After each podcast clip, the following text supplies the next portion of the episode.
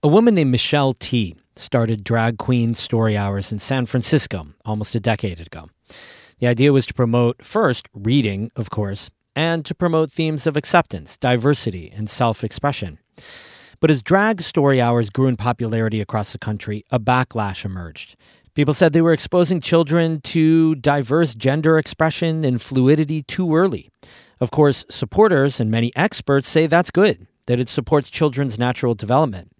This clash of views hit hard in one small community in the southern Adirondacks this year, and it caused the library to close.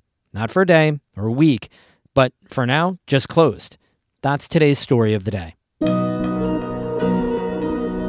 Support for Story of the Day comes from Pearsall Wealth Management at U B S Wealth Management U S A, subsidiary U B S A G, member FINRA S I P C, one Broad Street, Glens Falls.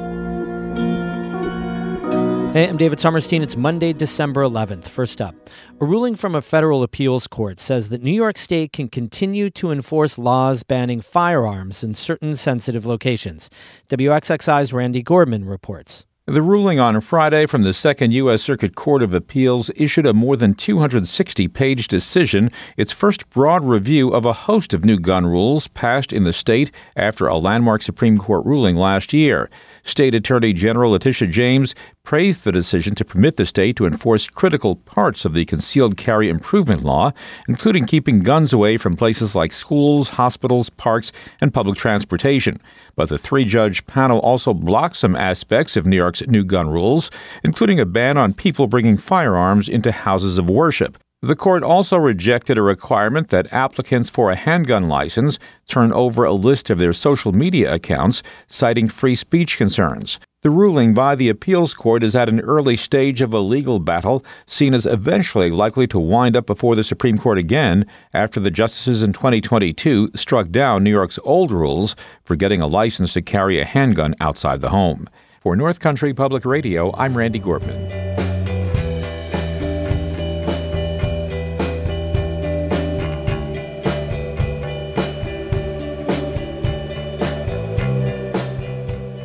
The public library in Lake Luzerne, near Glens Falls, has been closed for over two months now.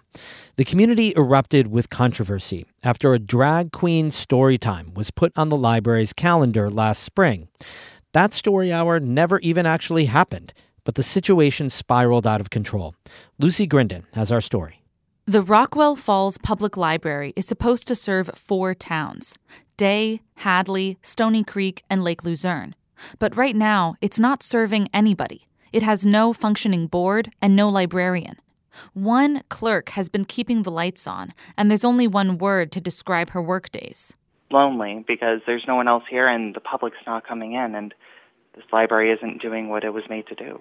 Claire Spivak says the area is rural and relatively poor. It also doesn't have great broadband internet access, so the library used to be an important resource. A lot of people would come in here purely to use the internet, and even some who still come and park outside and use our Wi-Fi. Alone inside, Spivak answers the phone and shelves any straggling books that get dropped in the return box. This all started because of a public controversy over a drag queen story hour this past spring.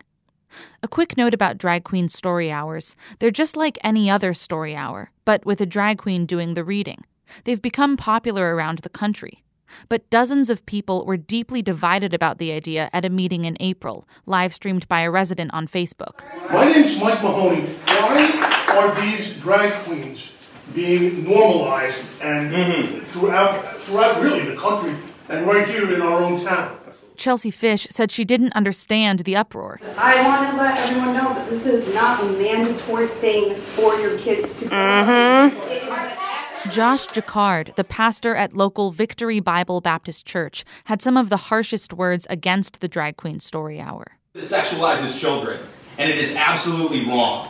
Why are we not having police officer story hour? Why are we not having shop owner story hour? Why are we not having pastor story hour? Why does it have to be transvestite story hour? The word transvestite is considered archaic and offensive by many in the L G B T Q plus community. The month after that meeting, Jacquard was elected to the library's Board of Trustees. He declined to be interviewed, but he said in an email that voters supported him because of his priorities, including, quote, keeping our children safe from sexualization and content that is not age-appropriate. Here's the thing. The drag queen event was postponed, and in the end, it never happened. But the controversy kept escalating. The drag queen story hour seemed to open up Pandora's box. That's Kathleen Jones. She served on the library's board beginning in May. At her first meeting, Jones says a member of the public demanded her opinion. Shouting at me, um, do you want the drag queen story hour? Do you want the drag? And, and loudly. And finally, I just looked at him and I was like, yes, okay, I'm in favor of the drag queen story hour. You know, just like it, behaviors that had no place at a library. Over the summer, library staff said anti-drag queen people were harassing them. At the July board meeting, the library director said staff morale was in trouble and complained about ongoing harassment. In September, she and another staff member resigned. The library closed to the public on September twenty-sixth. Under normal circumstances, the Board of Trustees would just hire a new librarian. But the board was at an impasse on almost every issue.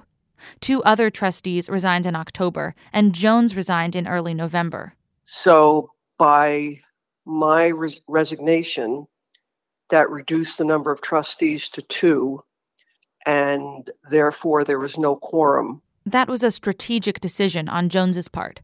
Since the library board no longer has a quorum, the State Board of Regents, part of the Department of Education, now has to step in to appoint three new trustees. And I, I knew that that was going to happen, and I truly think that that's what needed to happen, because it takes the governing out of the hands of the remaining trustees. The library held another public meeting late last month, also live-streamed on Facebook, to discuss its current situation. And things got even worse.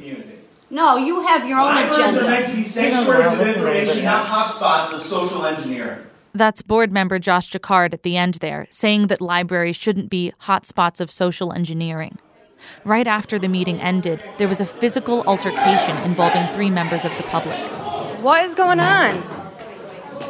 You just hit her! That was assault again! No. Police were called to the library, but no charges were filed.